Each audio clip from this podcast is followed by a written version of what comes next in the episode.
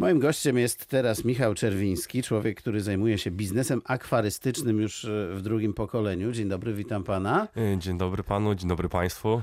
E, to jest takie żelazne pytanie, jeśli biznes, którym gość się zajmuje jest trochę nietypowy, więc tak zwany skąd pomysł.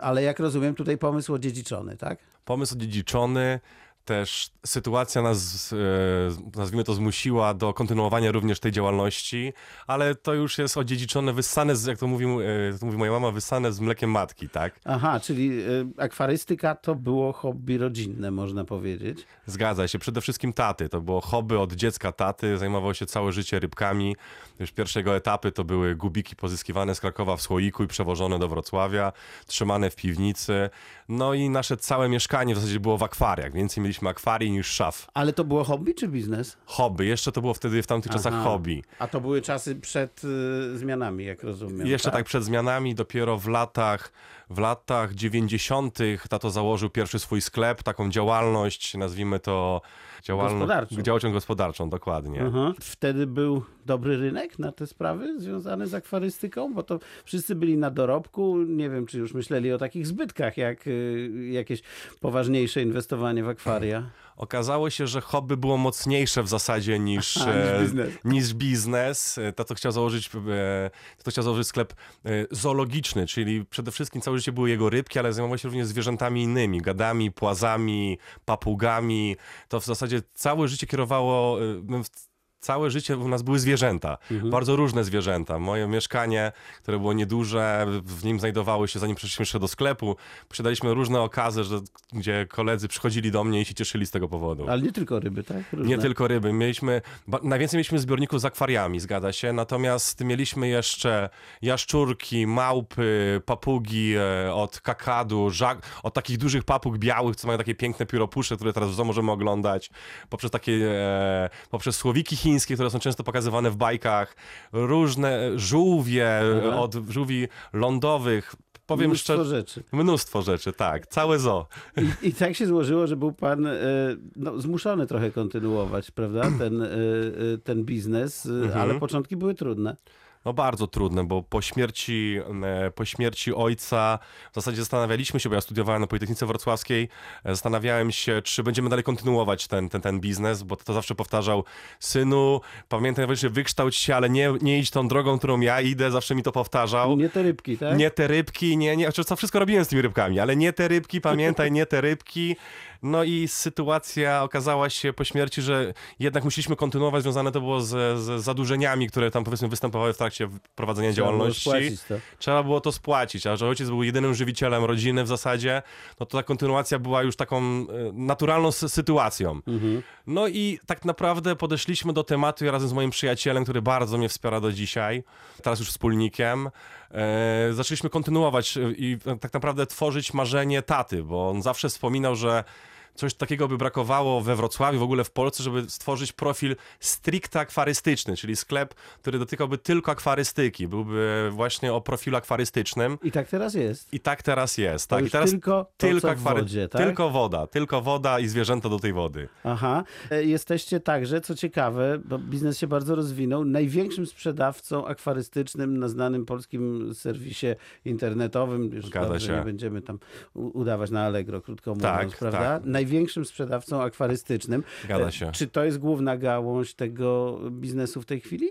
Obecnie sprzedaż internetowa w stosunku do sprzedaży stacjonarnej to jest 60 do 40. Czyli więcej w internecie, tak? Więcej sprzedajemy ak e, akcesorii w internecie, oczywiście, no bo mamy większy wtedy wachlarz i dostępność do, do, do klientów. Natomiast bardzo mocno też rozwijamy taką y, naszą, nasze, może tak od początku, naszą działalność podzielimy na trzy etapy, czyli sprzedaż internetowa, która jest największa, sprzedaż stacjonarna, czyli dostarczenie klientowi, który przyjedzie bezpośrednio do nas po kontakt, o poradę, o również sprzęt. I trzeci to są, są to serwisy, czyli um, usługi u klientów. Na dzień dzisiejszy zakładamy zbiorniki, jesteśmy jednym z większych e, firm w Polsce zakładających zbiorniki u klientów e, prywatnych lub też w firmach. Kiedyś akwarium to się kupowało, przywoziło do domu, tak. wlewało wody i, tak. i było akwarium. Teraz, jak rozumiem, E, akwarium to wręcz budowa, bo jak się chce mieć poważne, nie wiem, choćby morskie akwarium, e, to to jest inwestycja po pierwsze duża, e, a po drugie skomplikowana. Proszę opowiedzieć, ile to kosztuje? Ja rozumiem, że tak. sky is the limit, ale, ale powiedzmy, że Zbior... jakie mhm. to są, jaki to jest rząd wielkości? Zbiorniki morskie 300-litrowe to jest koszt rzędu 10-15 tysięcy złotych, faza startowa nazwijmy to. Mhm. Ile my włożymy życia, które jest ściągane z dalekich krajów, e, jest uzależnione od nas powiedzmy taki 300-litrowy zbiornik, piękny, już zaaranżowany ze, z całą techniką, ze zwierzątkami, z rybkami, z Nemo, z Dory, to jest koszt około 20-25 tysięcy złotych. Czyli rozumiem, te 10-15 to jest pusty zbiornik na razie wodą, to, jest, tak? to jest tak, czyli strona techniczna, sucha nazwijmy to, czyli Aha. akwarium, stelaż, e, cała infrastruktura, która się e, urządzenia, które potrzebne są do utrzymania tego, tego bardzo czystego ekosystemu, tak? Ten biznes zwierzęcy, bo przecież mhm. ryby to zwierzęta w, tak. w końcu, chociaż możemy je traktować tak. jako coś pośredniego, pośredniego między rośliną a zwierzęciem, bo nie mamy z nimi takiego kontaktu, mhm. E, jest chyba dość ryzykowny, bo przecież wszystko, co żyje, jakkolwiek to brutalnie nie zabrzmi, może na przykład zachorować i przestać żyć, tak. E, więc to jest coś, na co trzeba bardzo uważać. No to jest coś, co trzeba bardzo uważać. No to jest coś, gdzie bardzo ważne jest takie słowo jak kwarantanna, czyli jeżeli dane osobniki przychodzą, my staramy się, do, do, no, ja się nazywam to dopieszczaniem, tak, no ale dobrze. dopieszczaniem tych, tych osobników, które przychodzą, bo one jednak przyjeżdżają do nas bardzo daleko, przylatują do nas bardzo daleka e, i same, sam etap klimatyzacji e, tych, tych, tych osobników jest dosyć pracochłonny, natomiast e, zawsze powtarzam, im dajemy więcej serca, tym więcej dostajemy tego serca i to działa w tej strony. Powiem szczerze, zdarzają się owszem sytuacje, bo często się mówi o sukcesach, o, o o takich sytuacjach pozytywnych, natomiast zdarzają się oczywiście sytuacje, gdzie nie zawsze wychodzi to, gdzie człowiek nie jest w stanie nic zrobić i te osobniki, no, te rybki i zwierzątka różne inne odchodzą, to nazwijmy, na wieczną rafę. Tak, tak, no. na wieczną rafę. Niestety. E, a tak. Swoją drogą, te ryby, które e, w tych morskich akwariach się znajdują e, i żyją w nich, to są przecież ryby z bardzo daleka, jak pan tak, wspomniał. Tak. Skąd właściwie się bierze taka, nie wiem, australijska, czy jakaś inna azjatycka, czy, czy mhm. południowoamerykańska ryba w Polsce? Jaka jest jej tutaj droga? Jak, domyślam się, część jest rozmnażana w Europie, prawda? Tak, bardzo dużo osobników jest rozmnażanych, bardzo dużo osobników już jest, na dzień dzisiejszy większość już jest importowanych.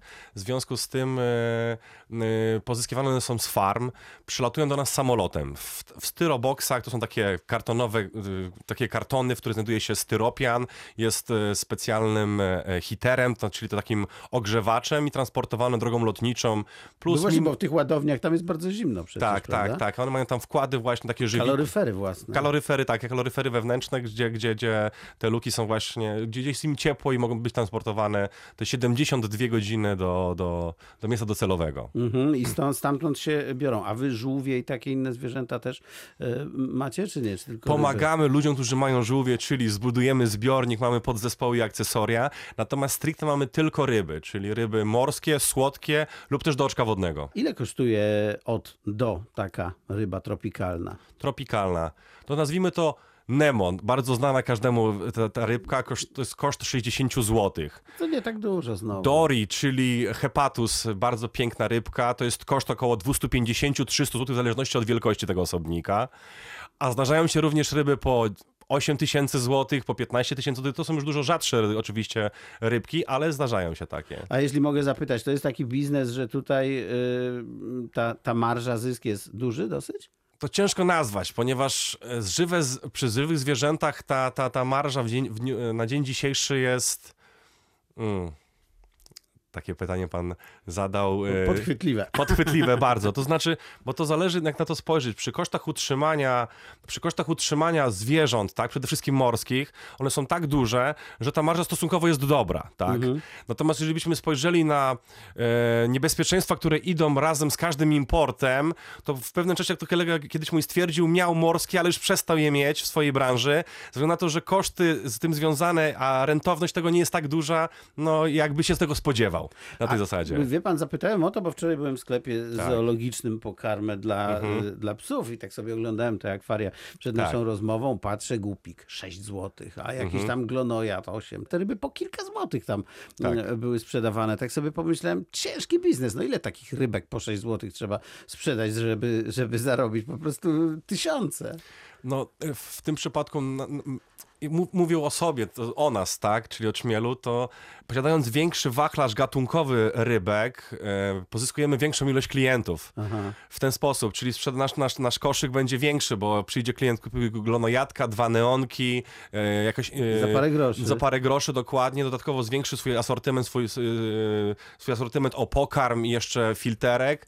I wtedy, wtedy całościowo patrząc jesteśmy w stanie powiedzieć, że, że jest to odpowiednie i słuszne podczas prowadzenia naszej działalności, tak? Mhm, czyli na jednym jednych się zarabia, a na innych nieco mniej stanowią pewien dodatek. Stanowią do... dokładnie dodatek, zgadza się. Ale e, ryby, które też zamierzacie wprowadzić na tak. polski rynek, e, ceny mają już poważne. Proszę o nich opowiedzieć, bo to naprawdę dość, e, dość niesamowite. Co to za ryby i, tak. i dlaczego kosztują tyle?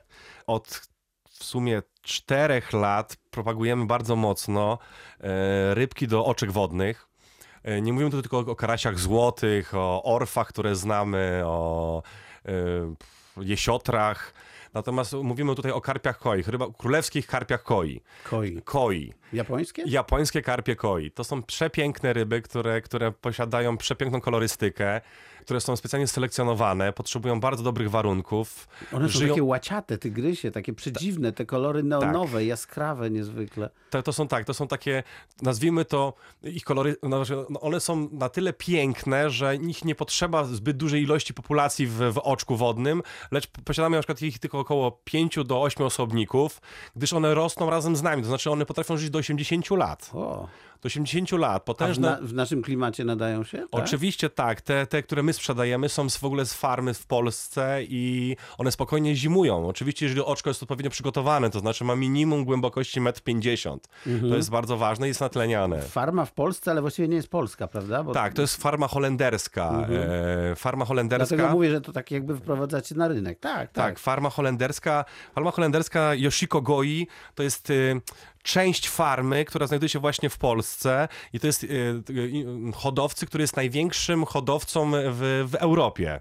Po, z Holandii. Z Holandii, tak, tak, z Holandii, tak? tak. Biznes z Holandii przeniósł go tutaj, do Polski, e, posiada tam, z tego co ostatni raz jak ja byłem, to było ponad 30 stawów, gdzie gdzie przechodząc razem z nimi, kiedy karmią te osobniki, gdy widzimy lekko, lekko taką powiedzmy brunatną wodę, gdy one wychodzą i słoneczko świeci, to jest po prostu e, coś, e, ta kolorystyka o nim nie, o, e, człowieka onieśmiela, o Aha. tak, tak. Ale proszę powiedzieć, e, bo to jest rzeczywiście ciekawe, ile taka ryba kosztuje?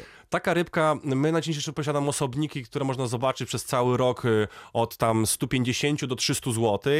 Natomiast są też osobniki, które kosztują 5000 zł, a są osobniki, które kosztują 10 tysięcy i 30 tysięcy euro. Euro. Euro. Na przykład 100 tysięcy złotych. 100 tysięcy złotych, zgadza się. Cóż to za ryba jest za 100 tysięcy złotych? Selekcja kolorystyczna uzależniona jest tak naprawdę od intensyfikacji kolorystycznej ryby, od kształtu płetwy, od...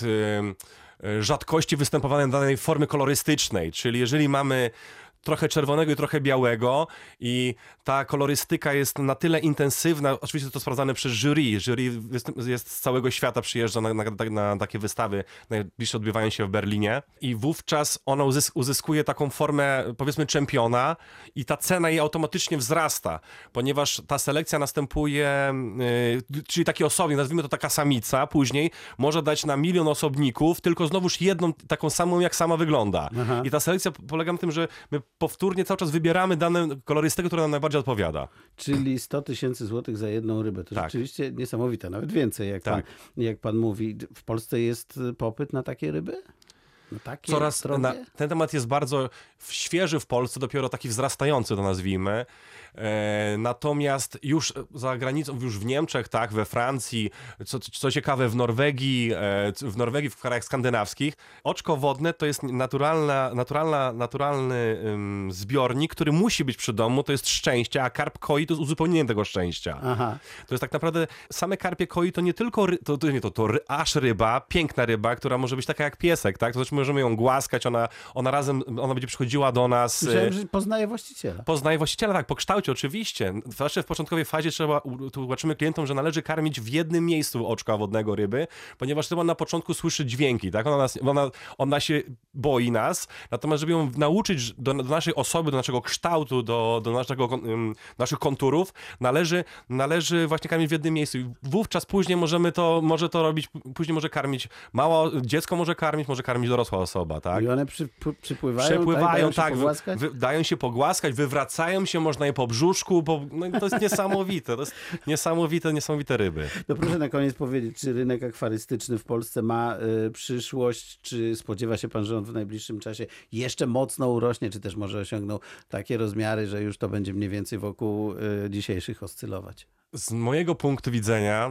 e, z naszego, z naszego punktu widzenia, będzie się bardzo mocno rozwijał ponieważ może nie zamożność, to znaczy portfel, naszy, portfel klientów się zwiększył, tak? I też możliwości importowe tych ryb. Kiedyś nie było takich możliwości, e, występowało więcej e, hodowców e, wewnątrz tutaj, wewnątrz kraju i wymieniali się rybkami. Teraz import spowodował to, że dostęp do internetu przede wszystkim, czyli wiedza tak naprawdę na hodowanie różnych osobników bardzo pomaga i bardzo sprzyja i przyspiesza proces hodowania rybek. Czyli będzie coraz więcej chętnych, świat zmalał i ryba z Australii u nas nie jest e, szczególnie tak. e, trudnym okazem tak, do, do pozyskania. Się. Mało tego też dużo zrobili nasi koledzy ze wschodu, ponieważ technika, która kiedyś była tylko dostępna e, powiedzmy e, jednym z największych producentów byli oczywiście Niemcy e, i była bardzo kosztowna. Teraz e, przyjaciele ze wschodu lub też inne firmy, nasze nawet rodzime, tworzą już sprzęt, który jest dla Y, który jest do, dostępny w zasadzie dla każdego. On już nie kosztuje 10 tysięcy, 20 tysięcy złotych, on kosztuje 400-500 złotych i każdy może swoją małą rawkę postawić w domu. Bo, bo nie powiedzieliśmy najważniejszego. Małą nanorawkę, czyli nanorawkę nazywamy zbiornikiem, który ma 10-20 litrów. I tam może mieć rawę koralową? Tak, może mieć parkę Nemo. Średnio ludzie wytrzymują 4-5 miesięcy z takim zbiornikiem, bo on chce mieć więcej, bo to nie jest takie trudne, bo jest tysiące mitów, które mówi nam, że mała mała rawka, jak to utrzymać, gdzie to cała technologia, gdzie ten sprzęt? Nieprawda. Malutką rawkę, czyli taką, ja się mówię, to, to jest taka lampka nocna, 20-litrowa, gdzie znajduje się jeden koralowiec, e, ślimaczek, krabik. Przepiękna sprawa do obserwacji. Bardzo serdecznie dziękuję. Michał Czerwiński był naszym gościem. Bardzo serdecznie dziękuję.